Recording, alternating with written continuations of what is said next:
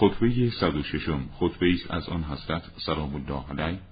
در آن فضیلت اسلام را توضیح داده و ذکری از پیامبر اکرم صلوات الله علیه و سپس اصحابش را توبیخ نماید. دین اسلام. سپاس خدایاست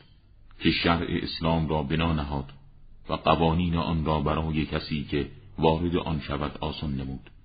و ارکان اسلام را در برابر کسی که در صدد غلبه بر آن برآید عزیز و شکست ناپذیر ساخت و آن را برای کسی که خود را به آن وصل نمود موجب ایمنی قرار داد و برای کسی که در آن داخل شد عامل صلح و صفا و برهان برای کسی که با اسلام سخن گفت و شاهد برای کسی که درباره آن با دیگران به احتجاج پرداخت و آن را نوری برای کسی که طلب روشنایی از آن نمود قرار داد و فهمی برای کسی که تعقل ورزید و مغزی برای آن کس که اندیشید و علامت برای کسی که فراست و فهم لطیف به کار برد و بینایی برای انسانی که دارای عزم و تصمیم است و عبرت برای کسی که پند بپذیرد و نجات برای تصدیق کننده و اطمینان برای کسی که توکل کند و راحتی برای کسی که همه امور خود را به خدا بسپارد و سپر برای کسی که شکیبا باشد. پس راه‌های اسلام روشن‌ترین راه‌ها و مدخل‌های آن واضح‌ترین مدخل‌هاست. مرار مشعلگاه آن بلندترین مشعلگاه هاست. جاده‌های آن درخشان و چراغ‌های آن فروزان است. میدان تکاپویش با کرامت، دارای غایتی رفیع و وسائل جامع برای سبقت. جایزه در آن مورد رقابت شدید است و سوارانش شریف می باشند. راه راست اسلام تصدیق اصول اولیه آن است و اعمال صالحه منار آن است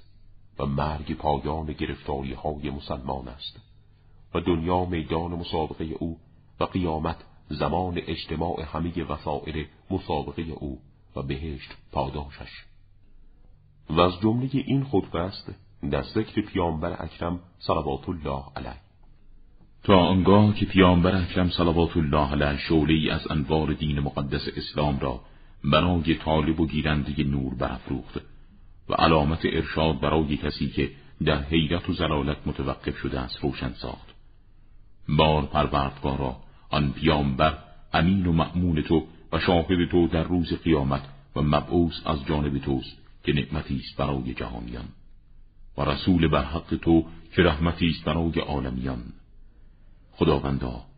از عدالت خود برای آن بزرگوار حظی وافر عطا فرما و پاداشی از خیر فراوان فضل خود به آن صاحب رسالت عنایت فرما.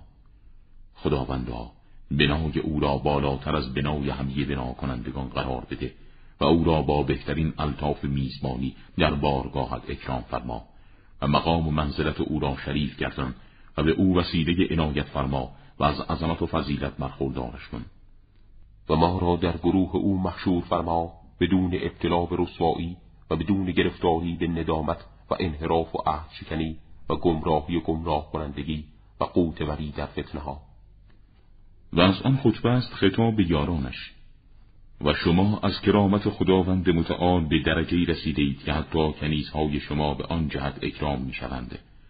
و همسایگان شما مورد احترام قرار می گیرند و کسانی شما را تعظیم می کنند که بر آنان برتری ندارید و هیچگونه نعمتی از شما برای آنان نرسیده و هیبتی از شما در دلهای کسانی نشسته است که ترسی از قدرت شما ندارند و حاکمیتی از شما برای آنان وجود ندارد و شما می بینید عهدهای خداوندی شکسته می شود و شما قصدی نمی کنید، در حالی که از شکستن عهد پدرانتان استنکاف و امتناع می ورزید. در گذشته امور خداوندی بر شما وارد و از شما صادر می شد و به سوی شما رجوع می نمود.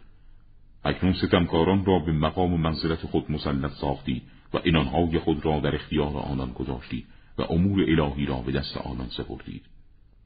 آنان عمل به شبه ها می کنند و در شهوات حرکت می نمایند و سوگند خدا، اگر آنان شما را در زیر همه ستارگان پراکنده سازند، خداوند شما را جمع خواهد کرد برای بدترین روزی که برای آنان فرا خواهد رسید.